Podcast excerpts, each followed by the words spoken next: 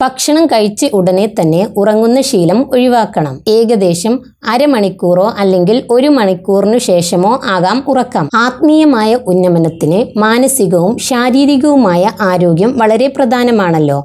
അതുകൊണ്ട് തന്നെ പകൽ സമയങ്ങളിലെ ഒഴിവുവേളകൾ ഉറങ്ങുന്നതിനായി മാത്രം മാറ്റിവെക്കരുത്.